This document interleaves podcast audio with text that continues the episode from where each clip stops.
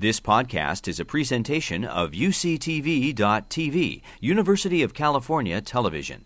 Like what you learn, help others discover UCTV podcasts by leaving a comment or rating in iTunes. Good morning, everybody. I'm Dr. Joanna Albawa. I'm the Science Education Program Manager at Lawrence Livermore National Laboratory, and I'd like to welcome you to this year's Science on Saturday series and the series this year is all about space, and it is truly out of this world. So I'd like to introduce our presenters today. Dr. Megan Bruck Syal is a um, leader in the um, Planetary Defense Group, and she got her PhD in planetary geosciences from Brown University. Joining her today is Mary Burkey, who's a postdoctoral fellow at Lawrence Livermore Lab, and she got her PhD at the University of Chicago in nuclear physics. And Dan Burns is a retired teacher from Los Gatos High School, and he got his Bachelor of Science in Aerospace Engineering. So, welcome, team. Let's get started.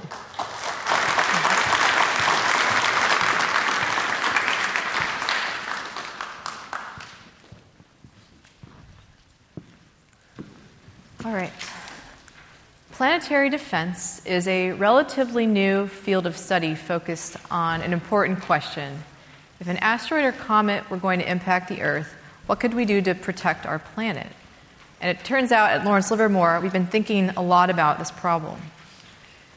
You may be familiar with this scenario.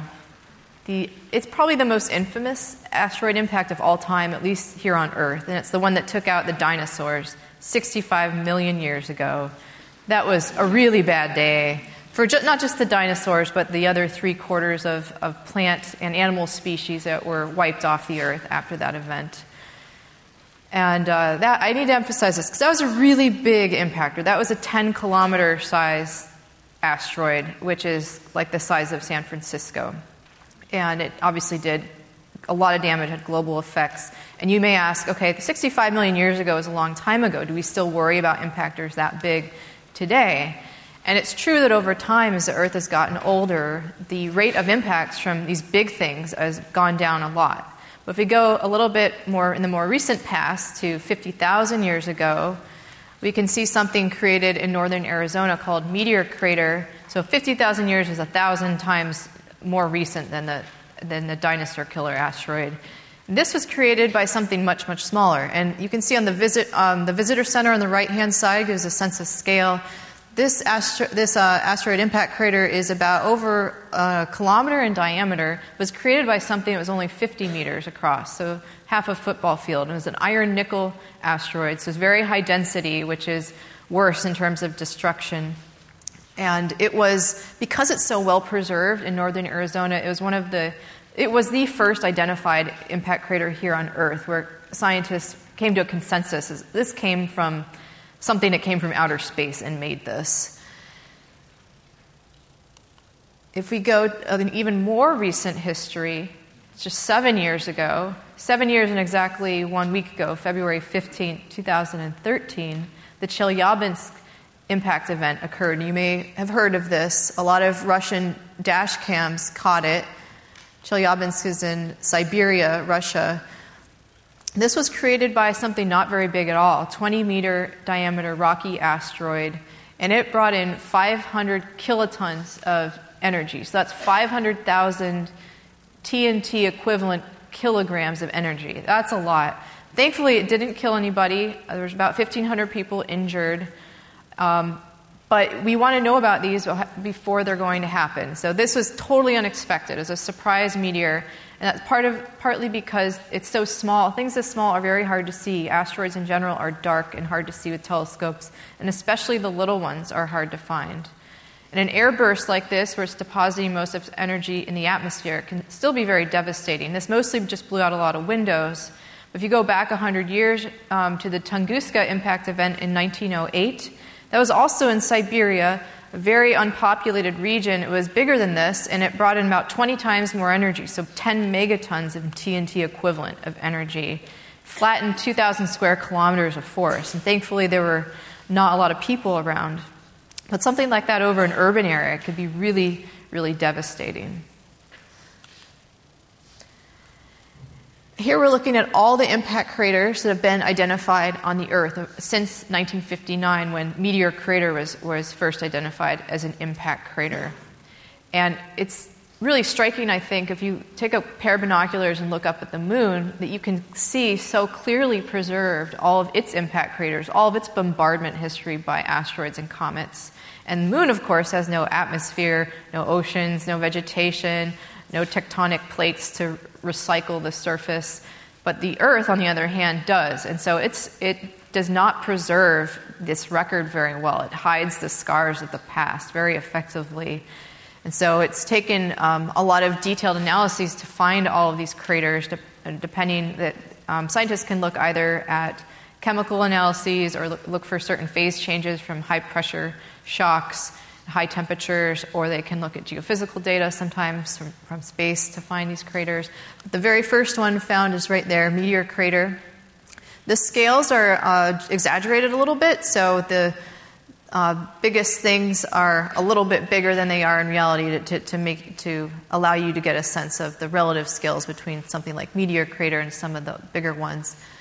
A meteor crater in northern Arizona there there's also a color scale. So, meteor crater, because it's newer, is red. It's less than a million years old. The oldest ones on here are colored gray. So, Fort in South Africa, Sudbury in Canada, those are ones that are more than a billion years old. And then Chicxulub is more commonly known as the dinosaur killing asteroid. That, that impacted in Mexico near the Yucatan Peninsula.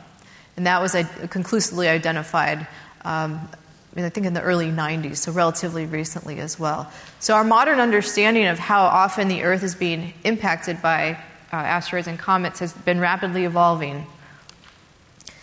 It's also interesting to think about things that are smaller and how frequently those are coming in. Every day we're getting hit by small things, but we don't feel it here on Earth. Most of that material comes in the form of, of small dust particles and leftover remnants from comets and asteroids. And if we look up at the sky and see a meteor shower, that's little particles that are they're burning up and radiating light. So this is a Perseid meteor shower example. And it's a lot of material if you add it all up. It's something like 50 million kilograms of material a year, which of an elephant is 5,000 kilograms. So that's about 30 elephants a day that's just kind of dumping dust onto the earth constantly. But we're really concerned about are bigger things that could make it through the atmosphere and do a lot of damage. And so we're going to take a little tour of this inner solar system. Jupiter's orbit is indicated by the yellow circle, and the Earth's orbit you can see as the gray circle, and the sun is at the center. And we're going to play a little movie where it'll show how the understanding of how many near Earth asteroids are in our neighborhood has been changing over the last 20 years. So we start in 1999. All those little blue dots are near Earth asteroids.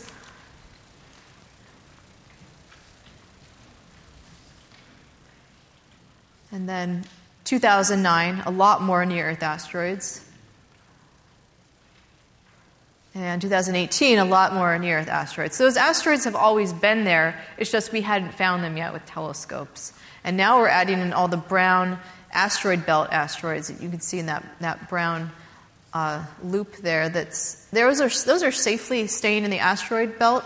They're not going to be a, a problem for the Earth. It's only when things are perturbed out of the asteroid belt and come into Earth crossing orbits that they can be a danger to the Earth. And that happens through interactions with Jupiter or other dynamical processes. And so scientists are discovering near Earth asteroids at a rate of about 2,000 new ones a year. We're going to see that there's a lot more even beyond those discoveries. There's many that they're missing still. How do they look for these? Well, they use telescopes, and you probably are familiar with the electromagnetic spectrum and the idea that light comes in multiple wavelengths. Where we can see as humans with our own eyes is only a very small part of the spectrum, in the visible or optical part of the spectrum. And that's shown by the image on the far left, the Pan-STARRS telescope, where it's pointing to on the spectrum, that's, that's a telescope that, that looks in the optical part of the spectrum, and that's one of the big heavy hitters for identifying new near Earth asteroids. Also, Catalina Sky Survey in Arizona detects a lot of near, new near Earth asteroids and, a, and a, a handful of other telescopes as well. We can go to slightly longer wavelengths in the infrared. That's a really good place to look for asteroids. So, a, a dedicated space based observatory is what we're really hoping comes to fruition in the next few years, such as the NEOCAM telescope proposed by um, NASA's Jet Propulsion Laboratory. That would be a really good asteroid hunter just to have in orbit around our Earth looking all the time in the infrared. If you look in the infrared, you can find out more about the asteroid's composition typically.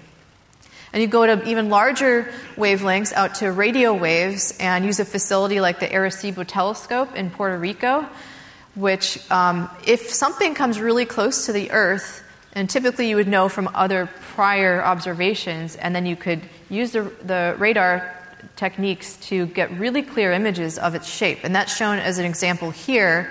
This asteroid ended up looking a little like a skull, and it was imaged right before Halloween, so it got the nickname Spooky, which I thought was really fun.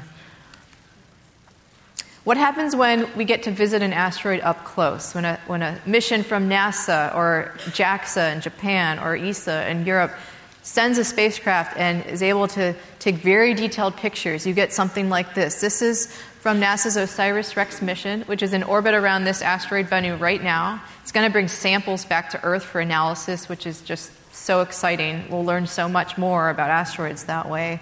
But you can see it's got this amazing varied texture.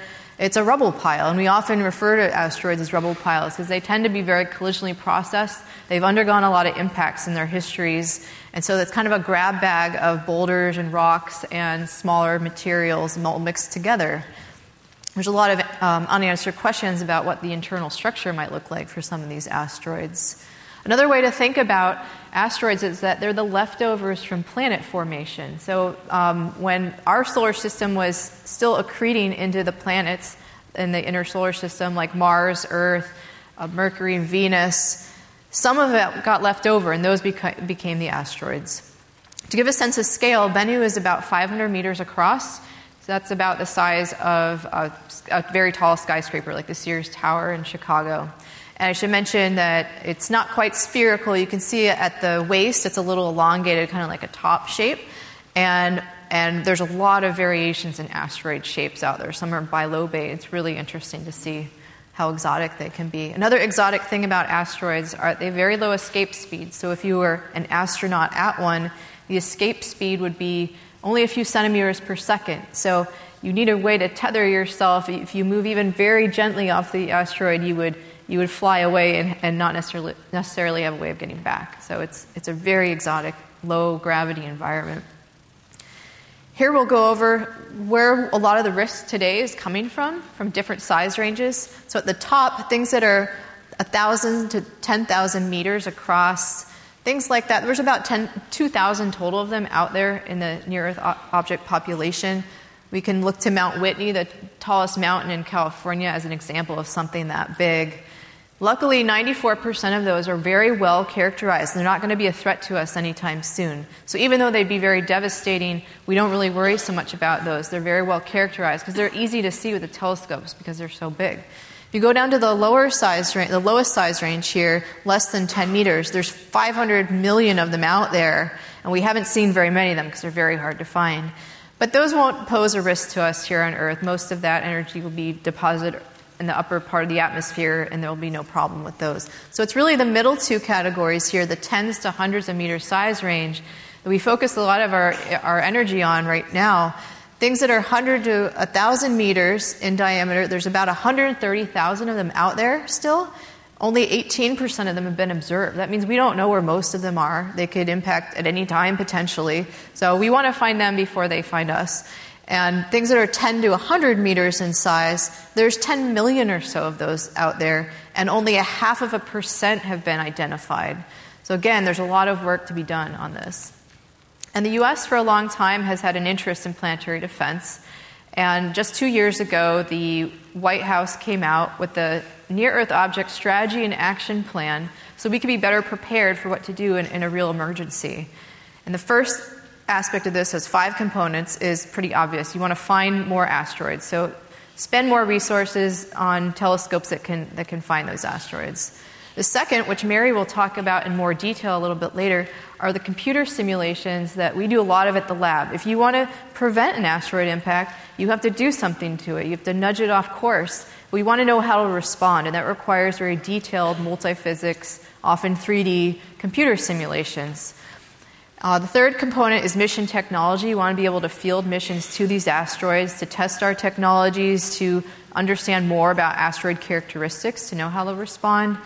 Fourth is the cooperating internationally. This is a very global problem. It can affect any of the countries on our Earth, and the, you, there's a big impulse to um, to get people working together and getting on the same page about these these types of issues. On last, there's emergency procedures. So for something like Chelyabinsk, you probably wouldn't deflect it. It's that small, but you just want to evacuate the area or tell people to stay away from windows so they're not injured. Um, but having having a plan in place ahead is really key for reducing um, some of the injury rates that could be felt by these.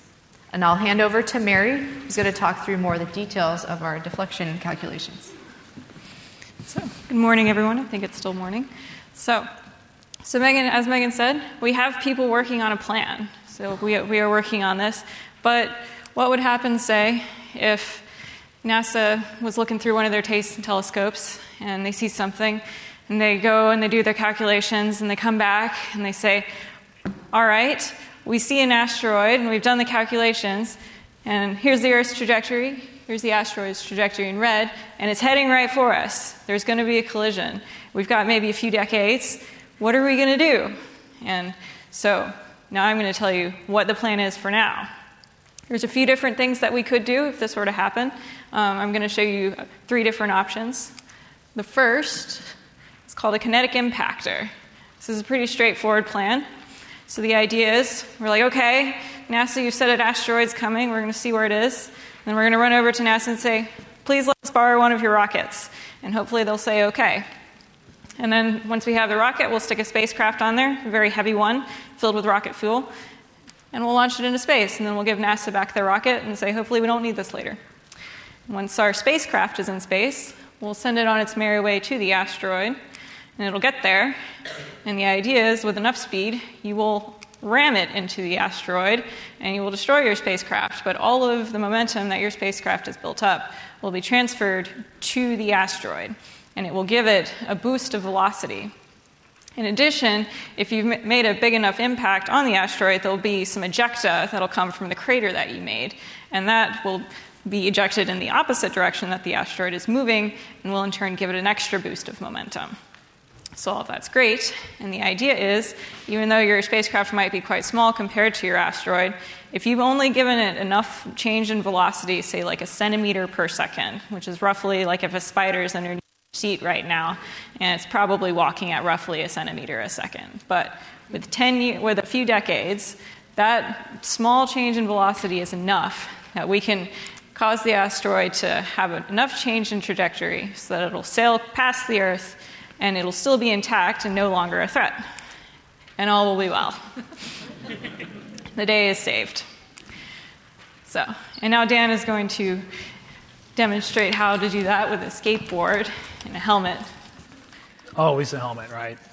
So, uh, Megan and Mary are looking at using collisions to deflect an asteroid to keep it from hitting Earth. And so, we're going to learn a little bit about the physics of collisions.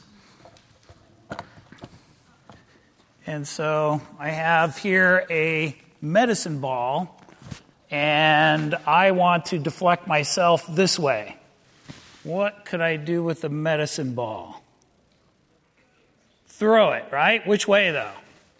The other way, right? Everybody knows that. Hey, it worked. A little bit, anyway. And so, what we just saw is a demonstration of momentum.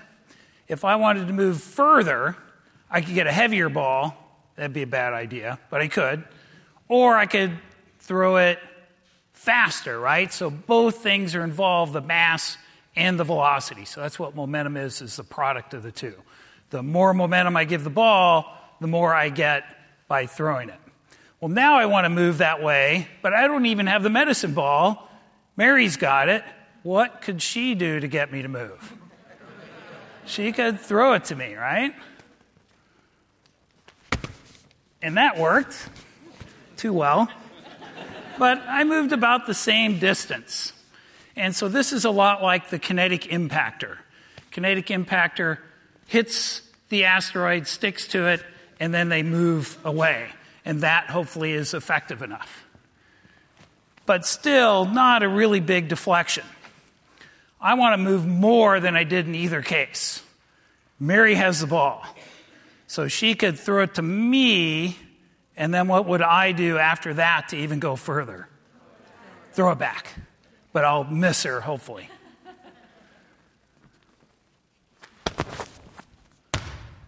And so I did go further. And so some people think, no, if you hold on to it, that's going to work better. But in this case, if you think of it instead of just a catch or a throw, it's combining the two. If I catch it and throw it, it's more effective at changing my momentum because the change of momentum of the ball is even larger than that. uh, so let's see if we can use that idea to maybe explain something that might be a little puzzling here. So I have this little battering ram with a rubber ball on each end, and I want to change the momentum of this board. In other words, knock it over. And so I pull it back. Oh, almost, but not quite. But if I put it on the other side and try and do it the same, hey, it knocked it over. And so, did anybody notice why it fell over on this side? What was different? Usually, people are watching the board. This time, I'll hold it and see what happens. And so, on this side, it's hits, so that's like a catch, right? And then it throws it back. So, that's a catch and a throw. That's called an elastic collision. On this side, not so much. It just kind of comes in and hits, it bounces a little bit. And so the materials matter as well. This is more like something called an inelastic collision if it hit and stuck. And so even though it's a rubber ball on each end, the materials behave differently, and so that would be important for an asteroid deflection is understanding what it's made out of its composition. Uh, now, why does one side bounce and not the other? Uh, you can get these really cheap bouncy balls that only bounce 100 times.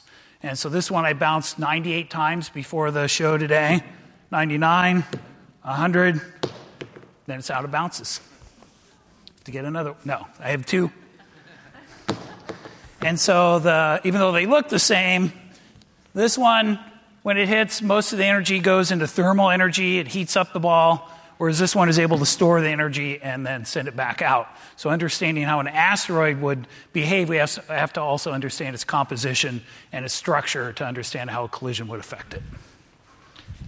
Back to Mary. Okay. So, yep, like you said, there's a lot of factors that go into it. And I guess also, as you could probably have guessed, um, ramming a, a, spacecraft into an asteroid is a little bit more complicated than throwing a medicine ball to a physics teacher or bouncing a ball. So, so that's where our work comes in. So at Livermore, um, asteroids are big, complicated structures, um, as you probably saw in that close up picture that Megan showed you. There's a lot of things going on there, and you want to know exactly what's going to happen when you ram your spacecraft into that asteroid, because the fate of the Earth is at stake, and NASA might not have another rocket for you. Um, so, in order to do that, you want to Make sure you know exactly what's going to happen. And the best way to do that is to run lots of simulations on what might possibly happen here on Earth while you still have time. And these are big, complicated simulations because asteroids are big, complicated structures. And so, therefore, you need really big computers to run these simulations. So, Livermore National Lab has some of the most powerful supercomputers in the world, and occasionally they let us run some of our simulations on these amongst some other things. And, and as a result of those simulations, we have some idea of what might happen at the moment if we were to try and throw an asteroid or throw a spacecraft at, at an asteroid. So, right here, this is an example of one a simulation that we might do. It's in 3D, and it's a very simplified version. So the gray um, ellipse that you can see on there um, is our approximation of an asteroid. Obviously, it's not the best approximation because asteroids are made up of lots of different boulders and things and different materials. But we're going to start with this for now. And really, what we, the only thing that we want to understand about this simulation is what were to happen if we were to, say, impact a spacecraft at an angle instead of hitting it directly right on the nose. What would happen if we kind of like glanced at it a little bit, or if it wasn't a direct hit? And so I'm going to play it. And the uh, purple air is where the spacecraft would have hit. And the purple material that's coming off um, represents the material that has the most momentum moving in the direction from where the spacecraft came from. So it's moving in a direction that's imparting momentum in the opposite direction to the asteroid, so it's helping you. But all of the gray material is stuff that is moving in the same direction as the asteroid, so it's not actually giving the asteroid any boost of momentum. So you want to know how much extra material and extra momentum boost you're going to get, say, if you were to not actually hit it um, right on the nose like you were originally intending. So that kind of error would be important to take into account. These are some other simulations that we might run on our really big computers. Um, Megan mentioned that um, Japan has actually sent a mission up to an asteroid to take a good look at it as well, and it's pictured there on the left, and it's called Itokawa. And it's a whole lot different looking than Bennu. Bennu was kind of a little bit uniform, almost spherical, pretty, pretty nice. This one looks a little bit more like your thumb. It's got lots of boulders sticking out of everywhere, um, but it also has like some finer material, and that's covering other larger portions of the asteroid, so it's not evenly distributed. And so if we were to have to say deflect this one, we would really want to know like what what would all of these different boulders, what effect would they have on it? And then the shape too, even though we don't actually simulate it here. So the simulation on the right is something what we call rubble pile structure. And how we would do it is all of the red um, roughly represents simulated rocks, all of all different sizes. And so we stick those in and we say, okay, now fill the rest of the empty space with kind of like matrix material and just kind of and just fill in all the gaps. And so great. All right. So we have that simulation set up. And then the blue little thing on the top is roughly what your spacecraft might look like for scale with your asteroid. It's pretty tiny. Looks a little, looks a little sad. But with enough velocity, you would be able to make a difference. So the idea is when you run the simulation, you run it with the highest resolution that you can possibly have, right at where the impact site's going to be, and then maybe a little bit less resolution on like on the other side of the asteroid where nothing's happening. And then you can roughly get an idea of how much velocity is going to impart and what effect it's going to have on those boulders as well. So, so we do a lot of simulation support, and one of the things we do simulation support for is something that NASA is coming up with right now. And so they are intending to do a test of this technology within the next couple of years. So there, there's an asteroid out there that they're going to send a spacecraft to, and they're going to try and nudge it a little bit, not while it's impending to the Earth and like it's an emergency, they're just going to do a test. Um, and it's called DART. So I'm going to run a little a movie right here for you. So they're going to send up their spacecraft, and it's going to head over to this tiny little asteroid over here, and it's going to bump into it and be crushed. And then, of course, there's going to be a little bit of an ejecta plume, which um, will give it an extra boost of momentum, and that's going to change its trajectory. And, and they're going to be able to tell what the change in trajectory is from Earth. And how they're going to do that is this asteroid is actually quite special.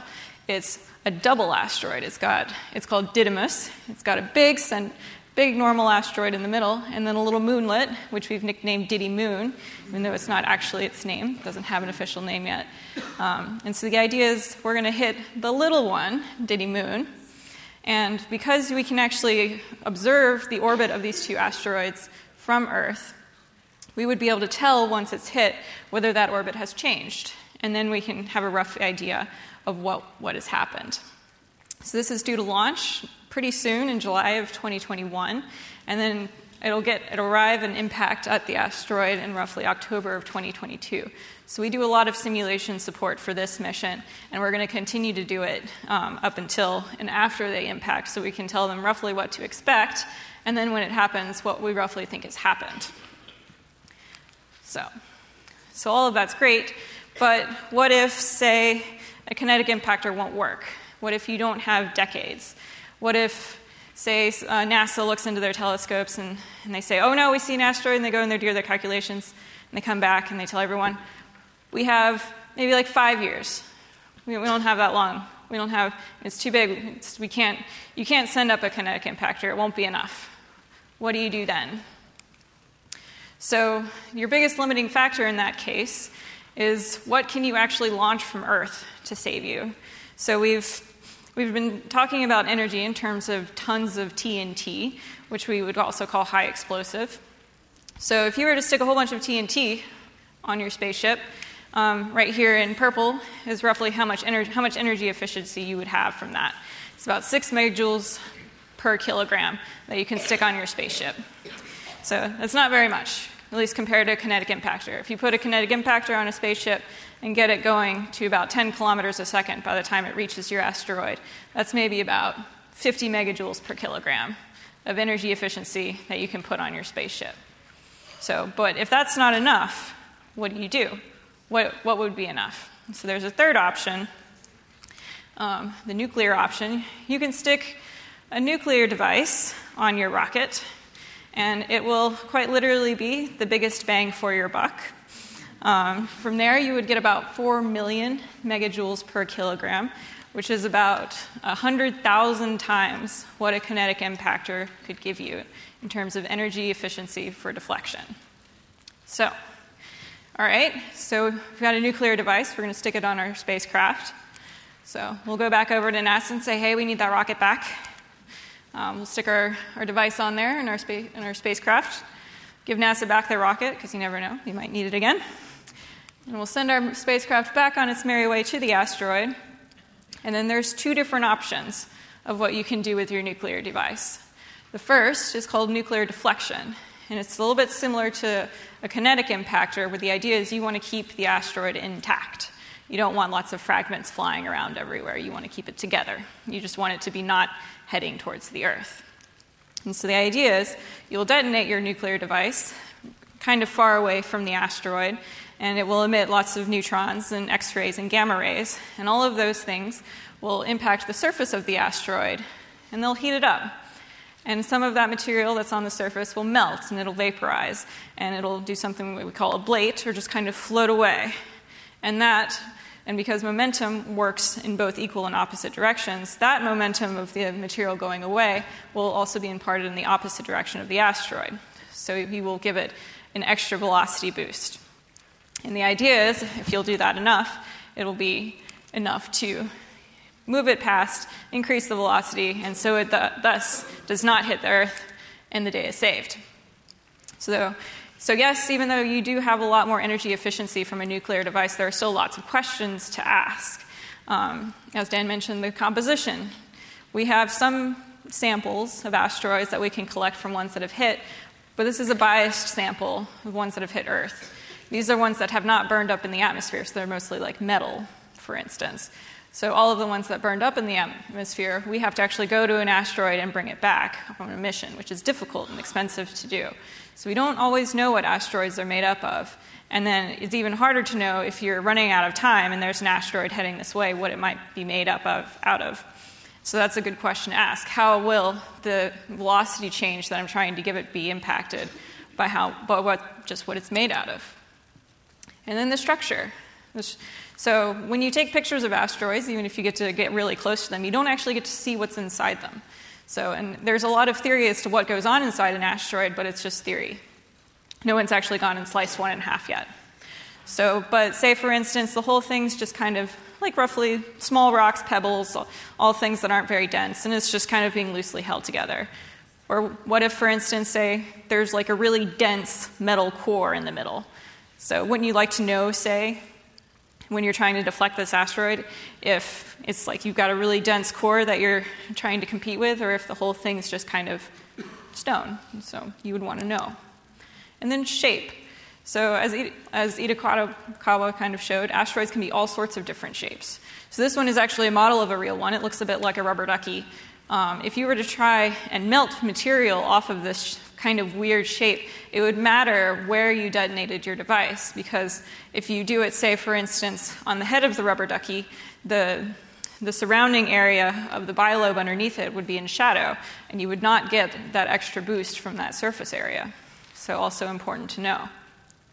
So, this is an example, another example of a simulation that we might run. It's a very simple one, and it just explores what, we, what the different compositions of asteroids, how that effect might have of the material melting off of it when you apply all of your radi- all the radiation to it. So we've tried on the right is a pure metal asteroid, and then on the left is a stone one.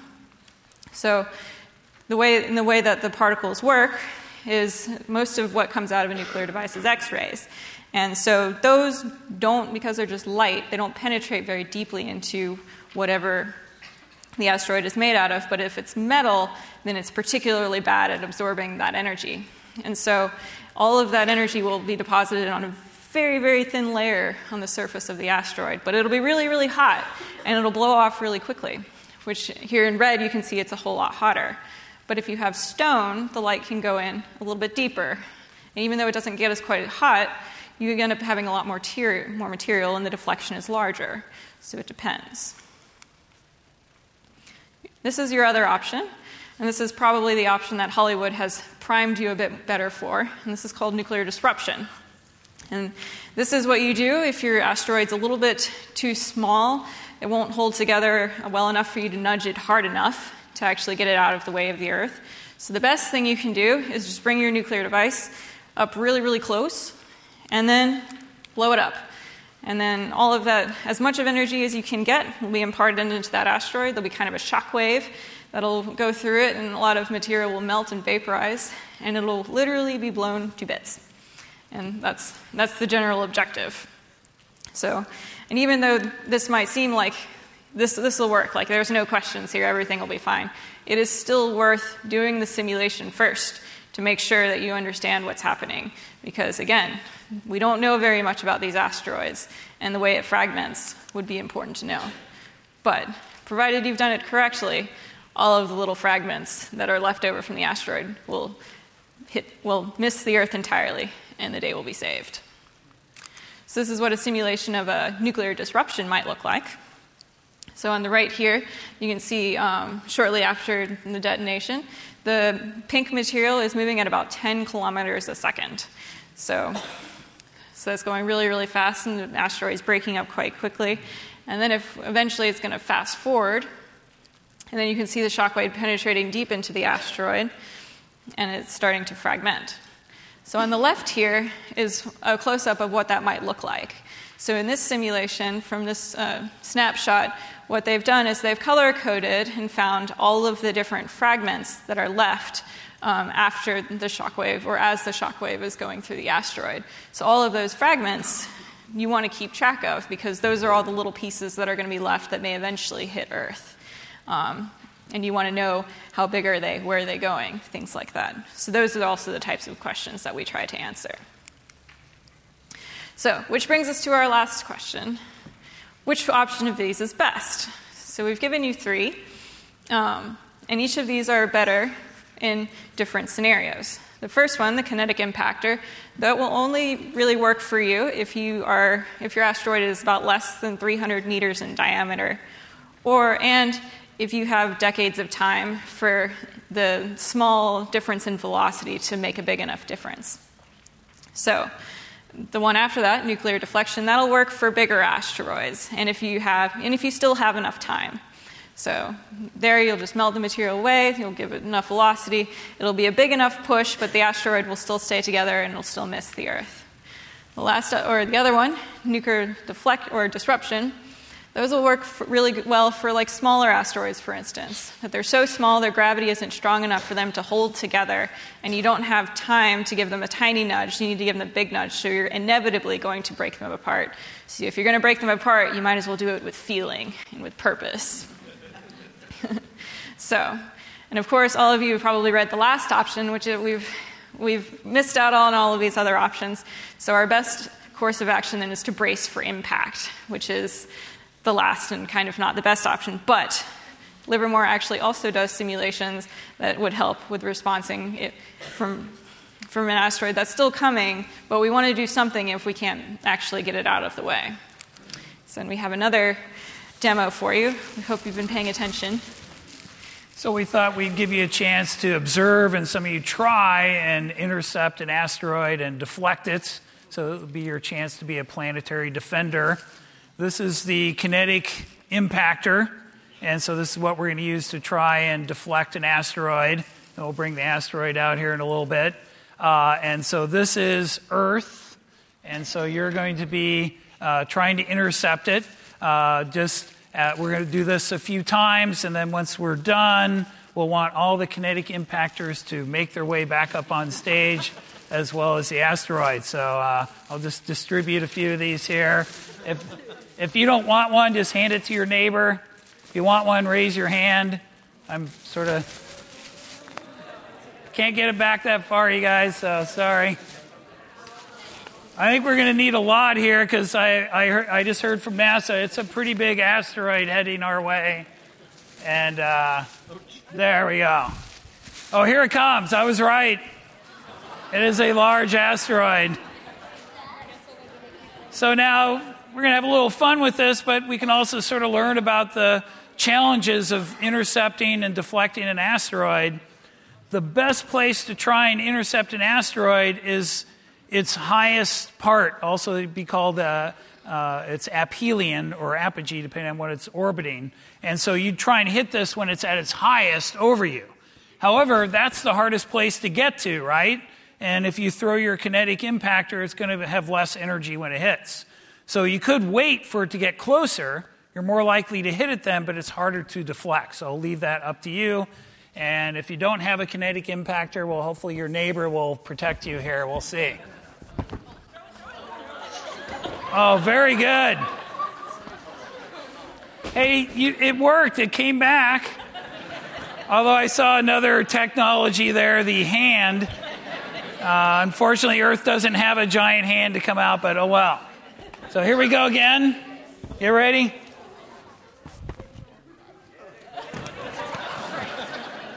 It worked. One more time. I'm going to try and throw it really high here. Maybe. They're out of luck then. okay, good job. Any others out there? See the last chance to hit it. I'll just hold it. There you go. Oh. Oh, no. Oh. okay, good job.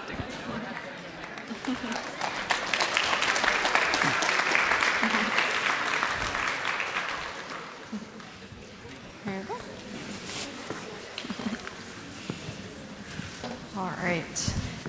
That was awesome. so, brace for impact, that sounds a little scary. Um, but a big part of being better prepared is being able to model the consequences from something if we can't prevent it from impacting the Earth. We talked earlier about Chelyabinsk and Tunguska as two examples where a lot of the energy was deposited in the atmosphere, and that's true especially for things that are 100 meters or smaller. And we're, we're going to show you a video here of some of the recent simulations been done at, at, in, within our group, looking at how things break apart in the atmosphere and how they explode. And this is important to know what kind of effects are going to be found on the ground. So you can see the bow shock forming. This is an asteroid coming in at something like 20 kilometers per second. And the details of how it breaks apart and fragments into many pieces uh, are really driven a lot, actually surprisingly so driven by the details of its shape, its characteristics like its porosity, about how fluffy it is. And so this is this is a 2D simulation as an example, but it is definitely a 3D problem because asteroids come in at very oblique impact angles, and we're scaling up to be able to do 3D simulations like this in the future. If something's going to impact the Earth, a lot of Earth is covered with water, so there's a good chance it'll impact the ocean. We want to know what kind of waves are going to be generated in that scenario. And it can generate things that are like a tsunami. It's not technically a tsunami because it's, it's, the cause is not tectonic plates, but it, it, the uh, after effects can feel like a tsunami. So here's a simulation starting off in the lower left, an asteroid impacting the water. You can see the water shown as red and the atmosphere is blue. You Have, we have to do that in a shock physics code. And from that code, it creates a source that's then handed off to another code that specializes in tracking wave propagation over very long distances. So, in this case, this is from a planetary defense conference scenario, an exercise that we do at all of our planetary defense conferences, where we were in Tokyo, Tokyo that time, and the target was Tokyo because it helps create a sense of urgency, I think. And it was uh, coming this particular one didn't impact Tokyo, but it, it, impacted in the Sea of Japan, which you can see in the upper right there. That red dot is right where it impacted at zero hours. And then stepping forward in, in the next few hours, you can see the blue and the red are showing where waves are, waves are propagating through the Sea of Japan and then inundating parts of the coast. And our group can actually make very detailed models of, from, from uh, Google Maps looking at what areas are inundated in these scenarios. So that's really important to have an evacuation plan in place, be able to, to secure infrastructure like nuclear power plants, so we're prepared. Another aspect of consequence assessment is perturbations to the global atmosphere. So, an impact in the ocean will vaporize a lot of water and inject it into the atmosphere, and certain things can uh, cause problems down the road. So, in this example, it's an impact into uh, the Gulf of Mexico, and we're injecting a whole bunch of chlorine into the atmosphere. We're tracking chlorine abundances. Chlorine is really unfortunate because it, it eats up the ozone very efficiently, which is not good. And it also can create long term changes in the temperature of the atmosphere. So again, this is a handoff between two codes, a shock physics code to model the initial impact, and then another code that looks at the uh, global circulation models that we use at the lab to see what the long-term evolution will be for the material in the atmosphere. And for consequence assessment, uh, FEMA, the Federal Emergency Management Agency is very interested in that aspect of planetary defense. They want to be prepared. And FEMA sits within the Department of Homeland Security, which is on the left here. Where we sit at Livermore is within the Department of Energy, which is shown on the right hand, and more specifically in the NNSA, the National Nuclear Security Administration. And kind of coordinating all of these interagency activities on planetary defense is NASA, more specifically the Planetary Defense Coordination Office, which their logos in the, in the middle and the bottom there, they are stood up pretty recently. And so it's, it's recognized there's, there's a lot of important interagency work being done between, between all over these um, different parts of the US government. So they help coordinate that. Planetary defense is a very global problem, so we have these defense conferences every every two years. They're, they're, typically in international locations. The last one was in Washington, D.C., the next one will be in Vienna. I mentioned Japan. This one was in Italy. And these are all the flags from the different countries that participate in these because everyone has a stake potentially if there's going to be an asteroid impact somewhere on the Earth. So, just to revisit this action plan slide, uh, the US government takes this very seriously, and, and we kind of talked through a lot of these components of planetary defense where we're, we are contributing to at the lab and our interagency partners and partners across the globe really are contributing to different pieces of the problem. Finding the asteroids with telescopes, having better computer simulations, uh, better mission technology to go out and test some of our deflection methods and know more about asteroids ahead of time, cooperating internationally, and having emergency procedures in place. And I wanted to briefly talk about how Mary and I are just a few of, of a much larger team at Livermore, and I have a, a, few of the other folks that work with us on this slide. But the intent here is to show the diversity of academic backgrounds that folks come from from physics, astrophysics, engineering, materials science, geoscience, or planetary science. Um, no matter what your interest is, there's a chance that your, your field of study, your expertise, can lend some, some important insights into this problem. It's a very interdisciplinary problem. And this is just kind of silly. We get this a lot from the media. It's such an exciting issue, planetary defense, and they'll call us the planetary defenders and make a comparison to superheroes, which is, Mary and I definitely don't think of ourselves as superheroes, but I did want to try to inspire a lot of the young people here today that you might be the superheroes of the future because we don't know when we're going to need planetary defense. It might be 25 years from now, 50 years from now, 100 years from now. And just to, to inspire you to really enjoy your, your math and science classes because those skills that you learn could be used for some of these really interesting problems. Thank you so much for your attention, and we're really happy to take your questions. You've been listening to a podcast by University of California Television. For more information about this program or UCTV, visit us online at uctv.tv.